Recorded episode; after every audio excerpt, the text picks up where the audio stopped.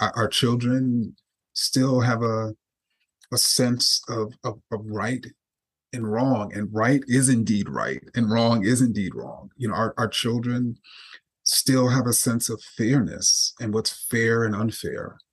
Uh, and and our children still have have a belief that the world can be transformed radically transformed. And so for me being able to engage with with people who have such a clear sense of of, of justice and injustice, uh, of of of the potential for transformation, is what sort of inspires me to to write books for children.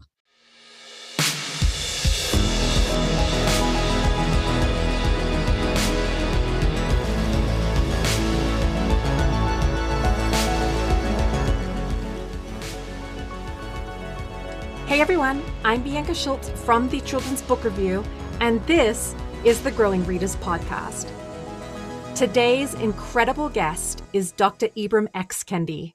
He's here to talk about his nonfiction book for caregivers, How to Raise an Anti Racist. Dr. Kendi is the Andrew W. Mellon Professor in the Humanities at Boston University and the founding director of the BU Center for Anti Racist Research. He is a contributing writer at The Atlantic and a CBS News racial justice contributor. He is the host of the New Action podcast, Be Anti Racist. Dr. Kendi is the author of many, many, many highly acclaimed books, including Stamped from the Beginning, The Definitive History of Racist Ideas in America, which won the National Book Award for Nonfiction, making him the youngest ever winner of that award. He has also produced, wait for it, five straight number one New York Times bestsellers, including How to Be an Anti Racist, Anti Racist Baby, and Stamped Racism, Anti Racism, and You, co authored by Jason Reynolds. In 2020, Time magazine named Dr. Kendi one of the 100 most influential people in the world. He was awarded a 2021 MacArthur Fellowship, popularly known as the Genius Grant. Before we dive in, here's the synopsis for How to Raise an Anti Racist.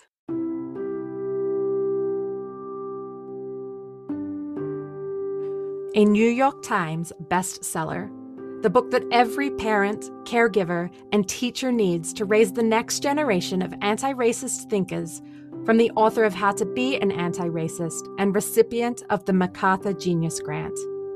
The tragedies and reckonings around racism that are rocking the country have created a specific crisis for parents, educators, and other caregivers. How do we talk to our children about racism? How do we teach children to be anti racist? How are kids at different ages experiencing race? How are racist structures impacting children? How can we inspire our children to avoid our mistakes, to be better, to make the world better? These are the questions Dr. Kendi found himself avoiding as he anticipated the birth of his first child. Like most parents or parents to be, he felt the reflex to not talk to his child about racism, which he feared would stain her innocence and steal away her joy. But research and experience changed his mind and he realized that raising his child to be anti racist would actually protect his child and preserve her innocence and joy. He realized that teaching students about the reality of racism and the myth of race provides a protective education in our diverse and unequal world. He realized that building anti racist societies safeguards all children from the harms of racism Following the accessible genre of his internationally best selling How to Be an Anti Racist, Dr. Kendi combines a century of scientific research with a vulnerable and compelling personal narrative of his own journey as a parent and as a child in school. The chapters follow the stages of child development from pregnancy to toddler to school kid to teenager. It is never too early or too late to start raising young people to be anti racist.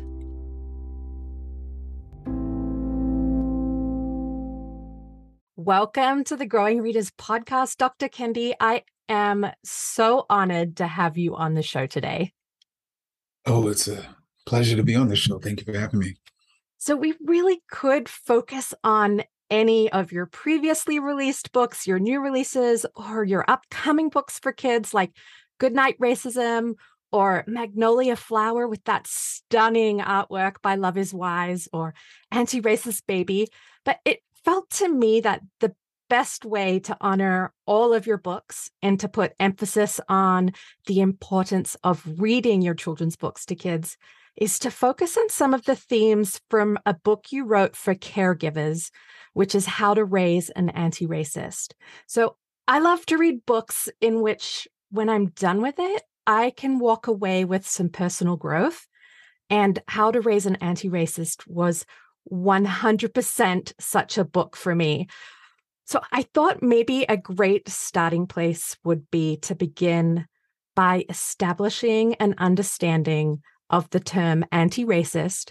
And I'm hoping you'll speak to the difference between maybe proclaiming as being not racist or anti racist. Sure. Well, I, think it's to, to be anti racist is to recognize the racial groups as equals and to also recognize if there are disparities, racial disparities between these racialized groups in our communities, in our nations, then it's not because there's something better or worse, superior or inferior about a particular racial group. The, the cause of those disparities are racist policies and practices. And to be anti racist is to contribute in, in our own small way to seeking to abolish those racist policies and practices and, and creating equitable policies and practices for us all. And unfortunately, we are raised to, we are not necessarily raised to recognize the racial groups as equals. And we're also raised to believe that we are, that we are not racist. so typically when people say a racist idea or support a racist policy, and someone else points it out, the typical response that we have is, no, no, I'm not racist or I can't be racist. But to be anti racist is actually to acknowledge the times in which we're being racist, not necessarily thinking of the term racist or even anti racist as these fixed categories. These aren't these aren't terms that describe who we are. They describe what we're being in any given moment. They're almost like peelable name tags. And so we have to acknowledge when we're being racist so we can stop and be anti racist. Okay, I want to read a passage with a question that you posed in the introduction of how to raise an anti racist. So, quote, we imagine our kids can't be racist. So, why teach them about a problem they can't possibly have? We worry that in any event, racist ideas are too sophisticated for kids to understand. End quote. And further along, you mention a parent's tendency to want to shield their children. But there are surely plenty of parents who really want to have anti racist discussions with their children, but maybe the discomfort is holding them back or the fear of explaining it wrong and making mistakes. So, will you talk to us about why we should discuss racism with our kids and why we shouldn't shield them from difficult conversations? Well, I, I think it is important to first acknowledge that it is difficult and it is uncomfortable. And there are certain things, if, if we just even think about it more broadly, there are certain topics we are comfortable engaging with our children on, and there are other topics that that we're not. I can still remember the day when my parents came into my room and, and told me that my grandma had passed away. I can only imagine how unbelievably hard and uncomfortable it was for my parents to tell me that, to engage me in conversation. So there are a whole host of things that is uncomfortable for us to do, but we also, as parents and teachers, recognize its vital importance. And, and I think as it relates to the issue of race and racism, it is vitally important. And it is vitally important because unfortunately, we live in a in a dangerously racist society and what that means is our kids you know if they're if they're a child of color chances are they're being told that there's something wrong with them because of their skin color or hair texture. And if they're a white child, chances are there's some there's messages saying to them that there's something right about them because of their skin color. And and we have to protect them from that. We have to protect them so they realize that there's nothing right or wrong about them because of their skin color, about because of their racial group. They're they're they're they're special because they're nice, but they're not special because they're they're they're white. And, and I think unless we as as as as, as caregivers teach them this, who who else is going to teach it to them? Yes. So, what about the argument of color blindness, as in the statement that a lot of people do use and they say, I don't see color? Well, if if you as a if, if you as a as a as a caregiver do not see color, we I don't have to even argue necessarily with whether you see color because studies show your child sees color, right? And, and, and studies show as early as three years old, our kids are making connection between skin color and and behavior like you know we have studies that show by three years old our kids are, are imagining that people with darker skin are uh, not as nice or are not as clean as kids with other skin color and so our kids are seeing color and and our kids are very clear uh, you know, in in that viewpoint. And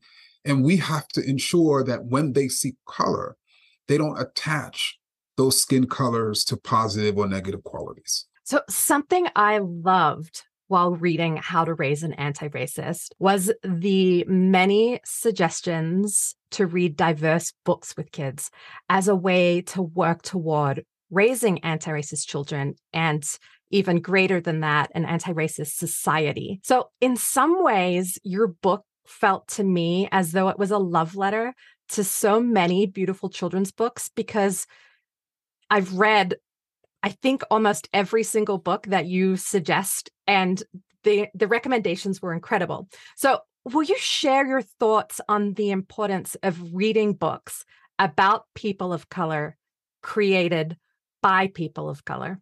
Well, first, I, am a book person, and I not only read, of course, adult books, but being the the father of a of a six year old girl, you know, of course, I'm I'm I'm constantly reading books to her. So I just have the beautiful opportunity to read a whole host of, you know, of children's book, particularly picture books, in the, in the last two years, and and I, I just think it is difficult for us as caregivers to like it's difficult for me to have a conversation with my daughter about the challenges that a, a, a, girl would face on her first day wearing a hijab. It, it's difficult for me, just in the abstract, to have a conversation with my daughter about what it feels like when people are constantly asking you where you're from.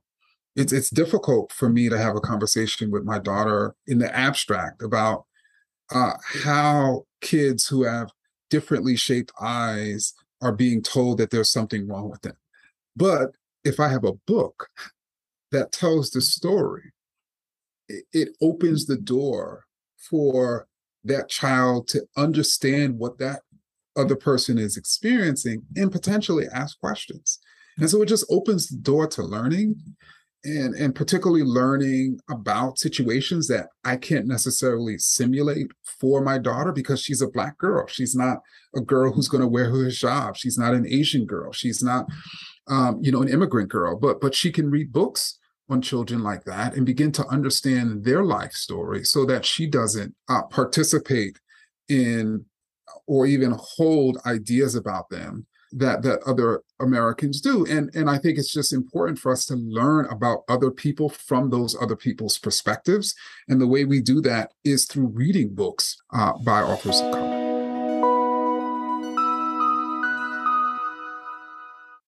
Look, Bumble knows you're exhausted by dating. All the must not take yourself too seriously and 6 1 since that matters. And what do I even say other than hey? well, that's why they're introducing an all new Bumble With exciting features to make compatibility easier, starting the chat better, and dating safer. They've changed, so you don't have to. Download the new Bumble now.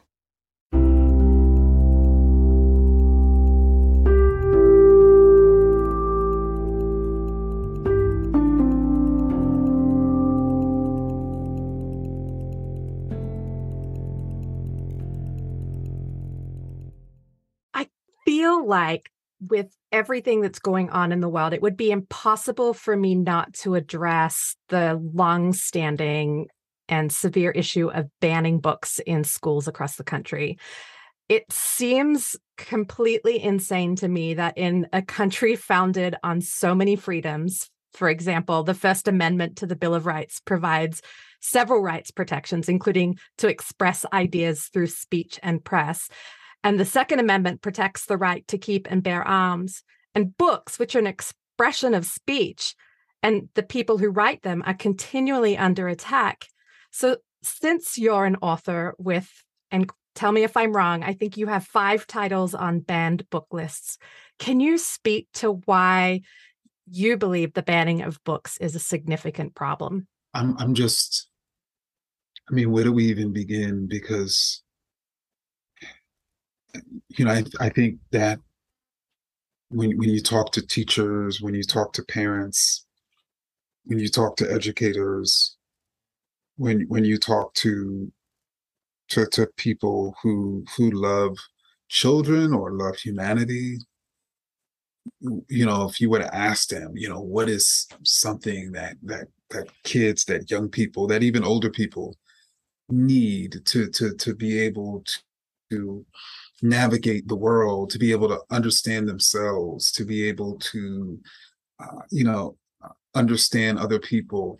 Probably the first thing that people will say are books. I mean, they're, they're, they're, they're one of the, the treasures of our society that everyone has access to. And, and, and so for me, to, to imagine that of all the things in, in this country, that there's this the their political campaigns to to ban. We're banning books. I mean, it, it just really goes to show where this nation has been dragged by people who are committed to building an authoritarian republic uh, nestled, you know, in injustice and and and, and violence and, and and racism and sexism and homophobia. I mean, because when you start banning books, I mean, anything is possible. Yeah. So, what about the criticism in in the sense of banning books? We often hear that the criticism is that talking about and reading books about slavery can make white kids feel bad. What do you what do you like what do you say to that criticism? So that criticism is is based on this idea that if we were to to to teach white children about slavery, we would only teach about white people as enslavers. But but last I checked, white people were abolitionists too. Yeah. And so a child would would be like, those those enslavers hopefully were were wrong and those abolitionists were right and they will be able to see themselves in those white abolitionists they won't feel bad if anything they would feel bad about the lingering effects of slavery today but they're not going to feel bad because they're white and because they'll see that people like them were on both sides of that struggle. Before we move on from this topic, I, I there was a passage that you wrote in How to Raise an Anti-Racist, and I I just loved it so much that and my my um I have three kids. My oldest is in 11th grade and she was we were sitting side by side reading different books and I had to stop and I had to read her this quote. And what was really funny is like, you know, I often will be like, "Oh, Maya, you have to hear me out here. Listen to this." And she'll be like, "Yeah, yeah, yeah, mom." And I read this quote and she was like, "Wait, read that again." so I, fe- I felt like I wanted to share it here. You said, "The smartest student is not the student who is the most literate or who knows the most." The smartest student has the greatest desire to know, to know all the facts and perspectives of human life and of the world. As educator and philosopher, and I hope I say this name correctly, Paulo Freire, states Knowledge emerges only through invention and reinvention, through the restless, impatient, continuing, hopeful inquiry human beings pursue in the world, with the world, and with each other. The more our children know, the stronger their foundation to question injustice and unfairness and to protect their own minds from propagandistic lies. Few lies about human life are more dangerous than racist ideas. It certainly like stopped me in my tracks. And um, so thank you for writing such a sort of um, thought provoking book that really just you know i can't i can't express how much i want every every caregiver to read this. Mm-hmm. And when you say caregiver who do you include in that caregiving role? So as i mean there's a an old african american proverb that it takes a, a village to to raise a child.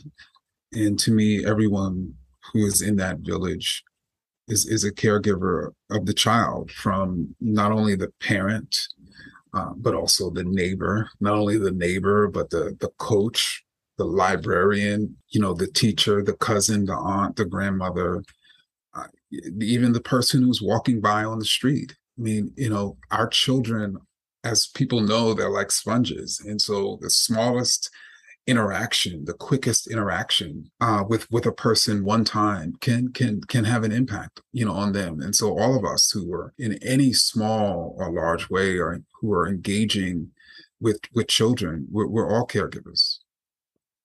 All right. So, since we've touched on the importance of reading a diverse selection of books with kids and sharing those moments between caregiver and child, what or who would you say, beyond what you've already mentioned, drives you and guides you in creating books for children? I think that what guides me is trying to to to meet children sort of where they are and, and the, the people who are reading the children's books sort of where they are. I, I want the book to be the ideas in the book to be accessible and understandable. What sort of moves me, inspires me is that in many ways our children are still clear. our, children still have a a sense of, of, of right and wrong and right is indeed right and wrong is indeed wrong. You know our, our children still have a sense of fairness and what's fair and unfair. Uh, and and our children still have have a belief that the world can be transformed radically transformed. And so for me being able to engage with with people who have such a clear sense of of, of justice and injustice, uh, of of of the potential for transformation, is what sort of inspires me to to write books for children. I'd also be curious, just in general, because I mean, I would imagine you're a pretty busy guy you're heading up a lot of research uh, you know I'm, i see you on the news. You're writing a lot of books. Um, i mean you have a, a, a, bunch more for kids coming out within between now and and even next year. So what's one thing that you do in your day-to-day practices that you think would be the most surprising to listeners? Um let's see that would be most surprising. I watch sports. um, you know, I baseball or you know basketball, football in particular. I I typically have to answer emails while I'm watching uh, sports, but but yeah, I mean, I'm a I'm a big I'm a big sports person, and so I, you know, I think that that's one thing that that maybe may be surprising to some people. Well, Dr. Kendi, before we go, what impact do you hope How to Raise an Anti Racist has on readers? I really do hope that for caregivers, particularly teachers and, and, and, and, and parents, whether their child is is 17 years old or eight years old or they're thinking about having children one day that this book will be useful to them and could lead to creating an anti-racist sort of environment to nurture their children which then could nurture a whole new generation of, of people who are being anti-racist. And chances are if the parent is nurturing the child to be anti-racist and the child comes of age chances are they're going to do the same with their children. And so to to i think that's what most excites me about the potential for for how to to to, to raise an anti-racist because in many ways it was personal for me. Like i felt like i needed such a book in order to know how i should raise my child and not in a sort of anecdotal sense but but particularly based on based on research and scholarship and science and so being able to provide that to, to, to parents in an accessible way it's i also try to make the book as as a quick read as possible um because you know if there's anything we are it's busy uh, you know i think that's what really excites me the most on that note Thank you so much for being on the show today. I am so honored. And more importantly, thank you for your work and dedication in encouraging us all to step up and raise the next generation of both critical and anti racist thinkers. Thank you, Dr. Kendi. You're welcome. Thank you. I really appreciate it. Thank you so much for joining us on this quest for growing readers. Be sure to check out our show notes. You'll find links to order a copy of Dr. Ibram X. Kendi's How to Raise an Anti Racist, and we've also included links to all of his children's books. If you like this show, remember you can hear it on Apple Podcasts, Chromecast, Spotify, or anywhere else you enjoy listening. Just head to your favorite platform and search for the Growing Readers podcast. Subscribe to the show to get new episodes as soon as they launch. If you're enjoying our book chats, please leave us a review. And while you're at it, tell a friend to come and have a listen. The Growing Readers podcast is a production of the Children's Book Review. To discover more fantastic books, I hope you'll visit us at thechildren'sbookreview.com